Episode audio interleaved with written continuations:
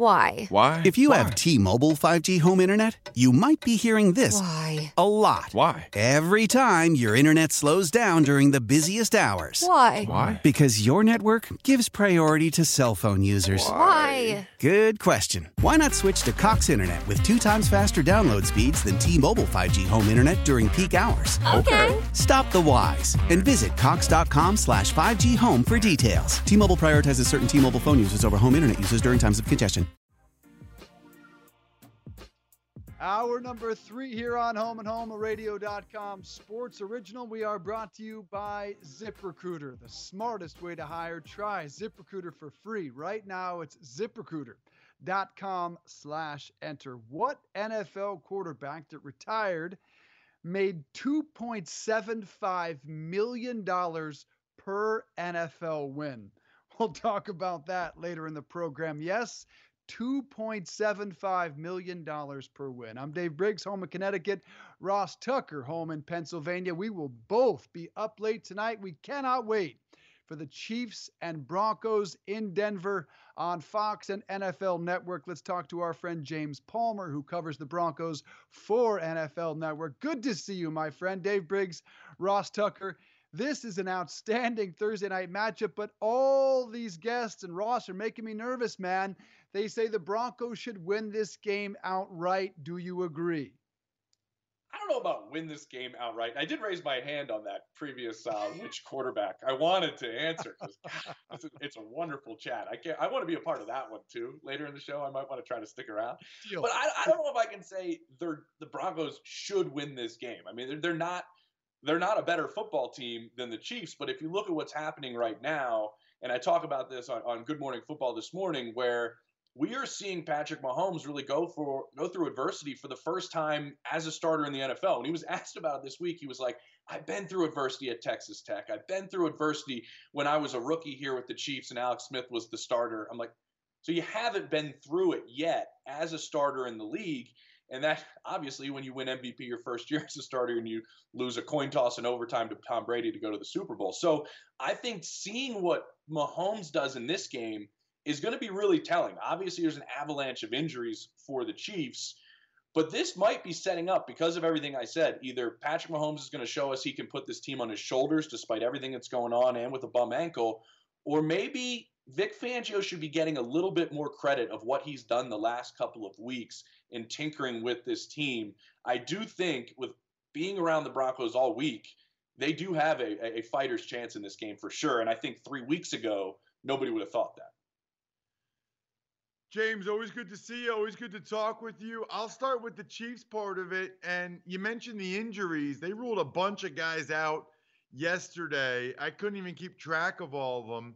How serious are these injuries to guys like Chris Jones and Sammy Watkins, uh, Eric Fisher, et cetera? And how concerned are the Chiefs about their injury situation?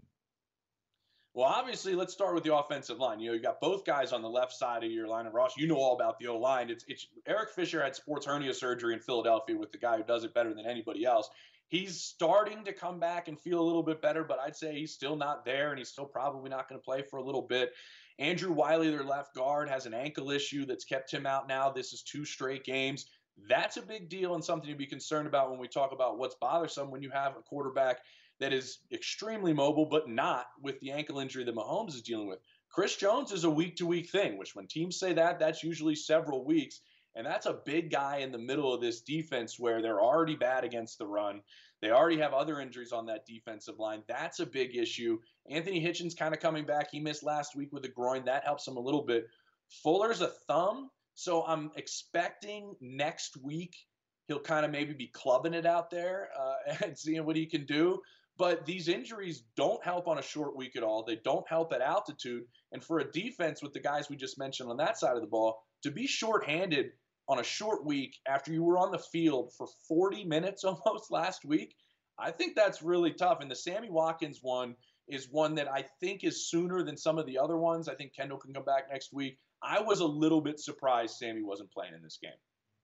Talking to James Palmer from the NFL Network. Follow him, James Palmer TV. He's in Denver previewing the KC and Denver game. So that defense, that Chiefs defense, has allowed four straight 100 yard rushers, and Josh Jacobs ran for 99 before getting dehydrated. Is it about the injuries, personnel? What is Kansas City saying about the adjustments they've failed to make through six weeks? The biggest part of it is, you know, Andy Reid says this is not an effort thing. This is not an effort problem with our guys. And then Frank Clark tells us in the locker room when I was at that game against the Texans where he said and openly admitted we've lost our passion, we've lost our fight defensively, and we have to go find it. When I talked to guys in the Texans locker room, they said they could tell. They could tell they broke the will of this defense. And that's something you don't want to hear because everybody you talk to, stopping the run is an effort thing. And they've missed 58 tackles this year already, which doesn't help them tonight because Philip Lindsay's already broken 20 some tackles this season already. So Tyrann Mathieu said it best. And I think the injuries we talk about up front, what we alluded to a little bit earlier, is this. When it gets to the second or third level, Mathieu said, uh, our tackling isn't that good. And it's really difficult to tackle in space when it gets to the second and third level. Well, that guy right there with that screaming hairdo, he is brilliant in space. So if you can't get him at the defensive line, I think the troubles are going to continue. And the other part of it is you're keeping your MVP quarterback off the field. Being in that game and watching that game last Sunday, Patrick Mahomes was on the field in the second half for under six total minutes. And, and that, that loses you football games. So they're not only hurting themselves as a defense, but they're hurting their ability to win games when arguably the best player in football isn't getting a chance to get on the field. James, I know they started out 0 4, but it's crazy because Dave's a Broncos fan. We've talked about it. They could easily be 4 and 2 with a couple of those rough calls they got at home against the Bears and the Jags. And you look at the complexion of the AFC, is it crazy to think that the Broncos could get to 10 and 6, maybe 9 and 7 and and maybe still have a chance at the playoffs? It's not crazy, Ross, at all when you think about the two games that you bring up. And, and, it's funny because everybody in Denver is going, all right, when is Drew Lock coming off IR and we can make this switch at quarterback? Well, you look yes. at those two losses. It's two minute drives at the end of the game that Joe Flacco leads you down for a touchdown and two point conversion and leads you down and gets points the second time around. And then the defense is the one who falters in both those instances. They're four and two, like you said, and everybody's going, Joe Flacco's doing enough to win you games. This was a great move getting Joe Flacco instead of everybody right now at two and four saying he's the problem. Everybody I've talked to says, first off, I'll put this out there that Joe Flacco has not been the issue. But the part of it that I think we should be looking at is the way Vic Fangio has coached in the last two weeks. Let's break that down. Like you have issues against the run. Leonard Fournette runs for a thousand yards against you. He brings in Mike Purcell, a guy from the AAF at nose tackle that he remembers from his time in, with the 49ers with Vic Fangio. And he stuffs up the middle of the defense. Shelby Harris, who's not really a nose, moves out the defensive end, and they put him out there. Those are two moves that are probably going to stay. Linebacker spot was looking weak and undersized. They bring in a 250 pound middle linebacker in, in, in AJ Johnson, who made his first start in the NFL two weeks ago, gets the game ball in a pick. Last week, he leads them in tackles and has a sack and a half. And then he finds a way to make Kareem Jackson still their safety with all the injuries in the secondary.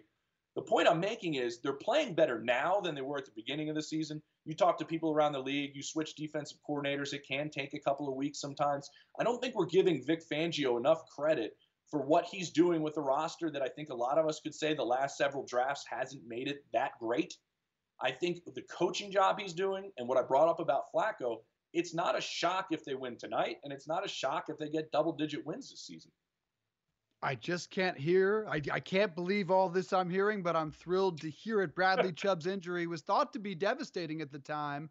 Uh, was it a matter of these guys taking some time to learn Van, Fangio's system? What do they say about the old man? Yeah, that's the biggest thing, Dave. When when they're not doing that much differently than what they were doing at the beginning of the season. When I talked to Fangio, I said I haven't really changed a whole lot. I talked about changing some of the personnel, but what they're doing and what he wants them to do, he hasn't changed a bunch. They're just starting to figure it out, and that's kind of what I brought up. Where it takes some time sometimes when you change defenses. You got to remember here in Denver, with the, some of the guys have been here for a while. You went from Wade Phillips to Joe Woods, who ran essentially what Wade Phillips runs, just not as good.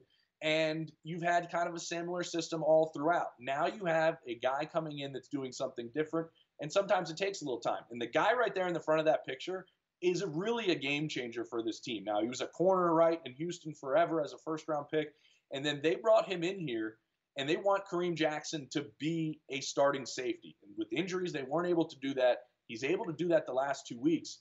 That's changed this defense. And a lot of it is what I was told this week when I was with the Broncos. Vic Fangio has been coaching his you know what off. And I think with Vance Joseph and what went on after Gary Kubiak's abrupt retirement, they were looking for somebody who's not their friend, who's coming in to be stern. He doesn't give compliments a whole lot. I think they know the respect that Vic Fangio has, and there was obviously some kinks that had to be worked out, and they're playing a lot better now than they were. And I've been told a lot of that goes on Vic Fangio.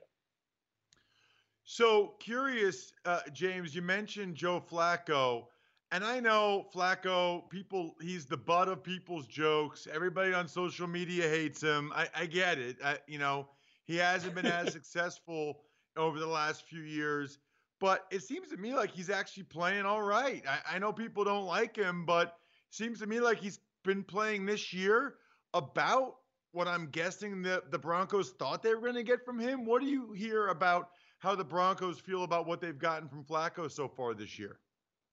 Yeah, I think the last part of it, Ross, is is the telling part. You know, you talk to coaches around the league, and, and the last thing they want to hear is, well, I don't know what we're going to get from our quarterback.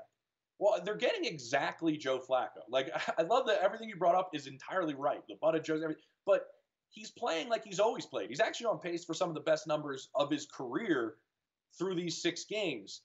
He's playing what the way they thought he would play. Now, the part of it is, and I don't think people bring this up enough, look at every single skill position player around him. He has Emmanuel Sanders coming off of an Achilles. He's the only guy with pelts on the wall that has done it.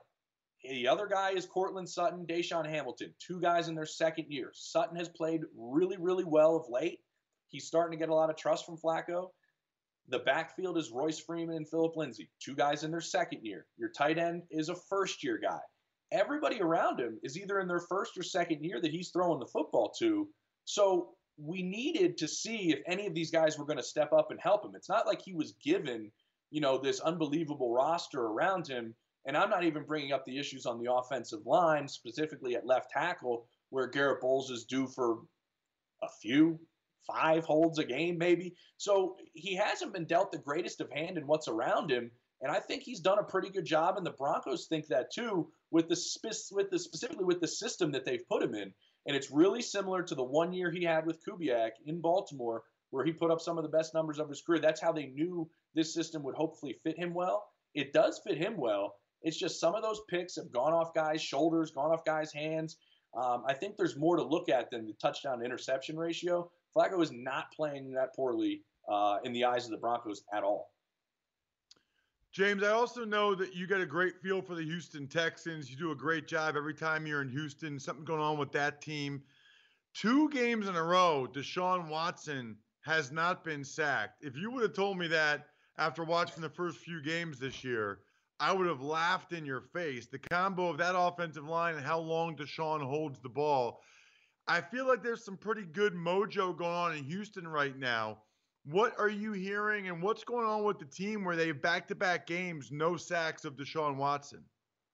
Yeah, you know, it's it's perfect you brought that up. I was talking to a couple of their coaches on the sideline before that game against the Chiefs. And, and, after talking with them, I walked away going, they're going to win this game. And I don't have a doubt in my mind. And when I was in their locker room after the game, multiple players told me, we should have won by 21 points. And, and you know what? That's not an exaggeration. Will Fuller dropped two touchdown passes. DeAndre Hopkins dropped the touchdown pass. It would have been a touchdown pass. It was on the one. Hop told me I needed to drop a pass so people still believe me that I'm human.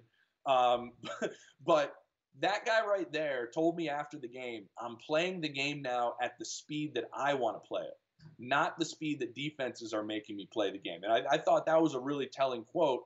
Obviously, the offensive line is a big part of that.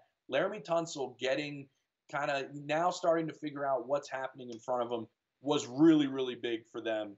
Uh, losing Tytus Howard at the right tackle spot for a couple weeks now with that MCL injury, it's going to be more than a couple, but maybe a month. We're going to find out against this Colts team on Sunday, which is a game I'm going to be at actually, uh, if this offensive line can hold up. But I think what he said was, you know, I don't think he was breaking a sweat in that game against the Chiefs. At all. He's got enough guys around him. And when I was talking to Andre Johnson, who now works with this team, we were joking about Kenny Stills is going to be coming back. We talk about the speed the Chiefs have. DeAndre Hopkins, Will Fuller, Kenny Stills, Keke Coutee, all of them staying healthy, and the tight ends have been a little bit productive of late. This could be a really dangerous team. And as Brian Baldinger and I both were doing that game on Sunday, Baldy told me he's like, dude, this this might be one of the better teams in the AFC that nobody's talking about. Last question, James. We're going to talk a little bit about Brock Osweiler, and he retired yesterday. I remember you being close to that situation when the Broncos made him the offer, and then he went to Houston and everything. Uh, I remember it being fascinating. I remember him not going to the White House, which I thought was a total bonehead move. Um, I guess it's a two part question. What do you remember of Osweiler making the decision to leave Denver to go to Houston? And what do you think he'll do in retirement? I'll answer the second one first because I have no clue what he's going to do in retirement. Um, so I'll just get that out of the way right off the bat. The first part is really fascinating. I mean, we talk about the job Gary Kubiak did with Brock Osweiler coming in for Peyton Manning during that stretch is remarkable. And they don't win the Super Bowl with what Kubiak did with Brock and the way Brock played. I remember being at that game and him beating Brady in the snow. That just doesn't happen, right? People don't beat Brady in those conditions. And Brock Osweiler did that. And it was a really weird falling out at the end of the game, end of the season. Remember, he gets pulled for Peyton Manning because of a gut feeling by Gary Kubiak in a game that he, I remember being at, was not playing all that bad. Emmanuel Sanders, he threw a touchdown, almost touchdown pass to him. He fumbles at the one a pick goes off another guy's shoulders, and it really wasn't his fault. That moment right there was where things ended for Brock Osweiler in Denver. He's he ended up icing out all of his teammates. Nobody had heard from him during the entire negotiations, and ends up going down to Houston, where they've just been starved for a quarterback for so long, pretty much the eternity of the franchise, and paid him out the wazoo to go down there. A lot of people, myself included, thought sticking in Denver, even though his feelings were hurt, was going to be the best situation for him because, as I alluded to earlier, Gary Kubiak was the best situation for Brock Osweiler, the way he handled him and the way he probably was going to handle him moving forward. It was a really wild, short ride for him here in Denver. And then it was a really wild, short ride in a different manner for the way things went in Houston. A lot went down in Houston uh, before he departed yeah. there. Just a really weird, short career for a guy that made a boatload of cash uh, as a second round pick from Montana. It's astounding. $41.3 million. He owes Gary Kubiak at least a new Mercedes. That was the answer to the trivia question we started this half hour with. Who made $2.75 million per win? That is Brock Osweiler. James Palmer, great to see you again, my friend. Enjoy Broncos Chiefs tonight in mine and now your hometown. Appreciate the time. No problem, guys. Love talking to you too. It's incredible. $41.3 million for a guy that won 15 games. You can only think of one guy, Ross, that did better per win. And I'm sure you know who I'm talking about. Sam Bradford. That's the guy. Sam Bradford, man. $130 million in career earnings. He tops Brock Osweiler he made $3 million per NFL wins uh, for his 34 wins. Remarkable I, careers. You know what? I think there's somebody else that beats that, maybe. Maybe Chase Daniel? Let me find out. Chase Daniel I'll only has like two. Chase Daniel only has like two wins, and he, he might not even have that many, and he's made like thirty million dollars or something crazy. Chase Daniel has made, I'll look up the money, you look up how many wins. Chase Daniel has made $34 million. I think he's only like started four games. There's no way he's won enough games.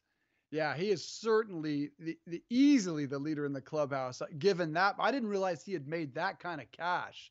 Oh, oh boy, oh yeah, he is two and three. Woo! Chase Daniel. $17 million per win. Seventeen wow. million dollars per goat. win as a starting quarterback in the NFL. He's Dave, I look at it and I'm I'm not jealous. I'm not a hater, right? But Brock Osweiler seven years. I played seven years. Brock Osweiler, what, started 30 games? I started 25 games. Brock Osweiler, $41 million. Ross Tucker, not even $4.1 million. I mean, ah!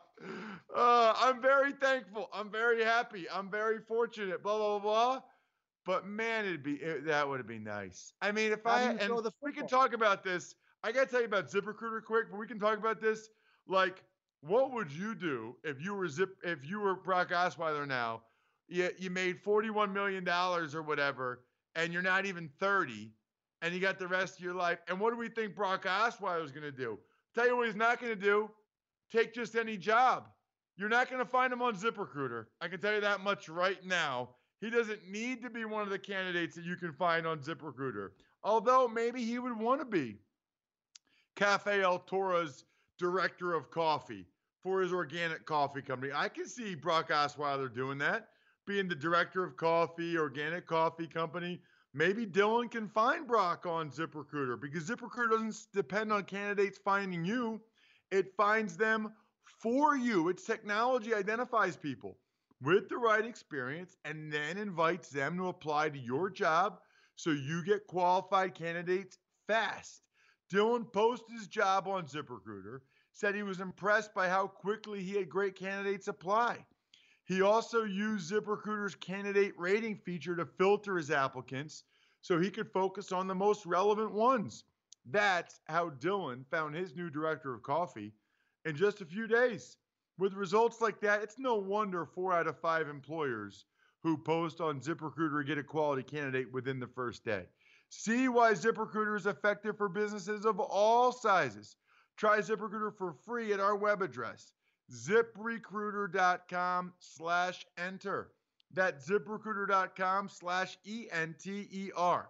ZipRecruiter.com slash enter. ZipRecruiter, the smartest way to hire. Brock Osweiler doesn't need a job. He doesn't necessarily need to be applying for any jobs because he made $41.3 million in those seven seasons, racking up an astounding 15 wins. What does he do after his football career now that it's over? He's six foot seven. Most players are beloved in some market that they played in. And for Brock, could that be Houston? Could that be Denver? Could that be Miami? Could he start some business and profit off of his name? My assumption, Ross, is no. I don't think Brock Osweiler's name is enough to market in any of those cities. I can for sure rule out Denver. Well, it's weird because, and by the way, what a bonehead move by him not going to the White House when they won the Super Bowl. I mean, I I ripped him to shreds when he did that. I don't care what he says. He'll regret that the rest of his life. What a missed opportunity by him. I mean, you know, life is about moments, right? Life is about experiences. That was a once in a lifetime thing that he skipped for no reason other than he he didn't want to be around the Broncos or whatever. Give me a break, dude. Um, it's weird because he's from Montana, but he went to Arizona State. I don't know, man. I picture him having a house on in Southern California somewhere, like Huntington Beach or you know somewhere like that. And I picture him Newport, somewhere like, and I picture him like surfing every. I don't know why, but in my head, Dave, even though he's from Montana, in my head, Brock Osweiler is going to live in Southern California. He's got a nice head of hair, six seven. Looks like he. You know what he's gonna do? He's gonna go back and forth between surfing and beach volleyball. Doesn't he look? He looks like a beach volleyball player, and just like living the life, man. Beach volleyball, surfing. In my mind, that's what Brock Osweiler does every day for the rest of his life. Six foot seven, he would make a very intimidating beach volleyball player. And as one of the millennials, Jordan Coden points out, he could make his next career as Robert Pattinson's double. They do look like twins. If you're familiar with the actor Pattinson from all the vampire, what's the vampire thing called? I can't even recall. Not a fan of the young kids vampire genre. but I don't know. You make 40 mil, Twilight, there it is. There it is. Uh, I just you know, I, I don't know that I'd have a ton of drive if I made that kind of cash. I would want to go coach the game, go to the high school level. Uh, I think the way Trent Dilfer's doing that today, isn't he? Uh, I think he's coaching down there in Nashville, if yes. I recall. Um, so yeah, I mean, wouldn't it be cool if you had that kind of money, could give back to the game that gave you so much, and didn't need to worry about the cash? For me, top of my list. Yeah, you know what? I, I my list would be um, being a high school coach would be high on the list, and I I don't think I'd want to be an offensive coordinator. I think I'd either want to be the head coach or the offensive line coach. Maybe like a Division three head coach or offensive line coach, like in a small town. I think would be cool. Um, no matter what I do, I would like to own a Rita's Italian water ice while I'm doing that. So I can just, whenever I want, pull into the store and get like a mango gelati. They put the ice cream on the bottom, the gelato, then the Italian ice. Mango's the best flavor, then more ice cream on top. I want to own a Rita's on the side. I wouldn't mind being like a high school sports beat writer, but just like high school football, high school basketball, that would be an option for me too. Although in football season, I'd kind of like to just rent an RV and go from SEC game to SEC game every week. So maybe I coach basketball. Maybe I coach high school basketball after football season's over because I just want to tailgate all around the country every week during college football season. I got to follow up on Rita's, but first we do have proof of the Brock Osweiler lookalike Robert Pattinson. Jordan Cohn came up with it for those of you watching on the radio.com app, not just listening. There is Brock Osweiler. Yeah. Do we have the image of Robert Pat? Damn. I mean, it is, it is a just as, I mean, look at that back and forth. I mean, they are the same dude minus the height. Now, I don't think Pattinson looks to me over, I'm going to say 5'10. And so Osweiler's six seven. But before we go, I did not expect the Rita's thing to come out of your mouth there. I'm not even sure I know how good that stuff is. Is that the Italian ice? Yeah, it's a big thing in uh, southeastern Pennsylvania. I mean, there's Italian ice, ah. water ice, whatever you want to call it. There's there's Italian ice, ice, water ice everywhere. But in southeastern Pennsylvania, Rita's is the big company. Rita's Water mm. Ice. My buddy used to work for them. It is delicious. Now, when I was in high school, I used to just get a big tub of the Italian ice and just eat the Italian ice. And that's delicious. And you can still go that route. But what I like now is the combo of the ice cream and the water ice. You combine the two, there's something about the different textures and combining yeah. the vanilla ice cream with the mango water ice the perfect amount of each, and then you put it. It's so good, dude. So good. I'm with that. And most of our millennials are in Philly. If they don't know about it, they better recognize and go get some Rita's water ice because it's excellent reminiscent of the Mr. Misty Freeze. I don't know if they still have it at Dairy Queen, but it combines those two different textures, the icy sweet with the creamy vanilla. Oh man, now I got to get out of here. All right, I'm going to go catch me some Rita's or some Dairy Queen. That'll do it for us. We'll be back on Friday for Dave for Ross Tucker. I'm Dave Briggs. Home and Home is done today. We'll see you Friday.